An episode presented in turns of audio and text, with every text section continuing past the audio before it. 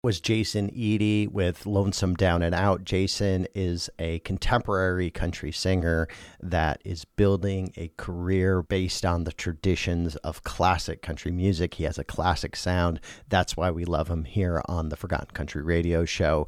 Bluegrass music has also seen a new interest in recent years, but a lot of the interest that we're seeing in today's bluegrass music comes from the early two thousands. In the early two thousands, we had films like Oh Brother, Where Art Thou? And that film led to a whole new wave of bluegrass and traditional American music.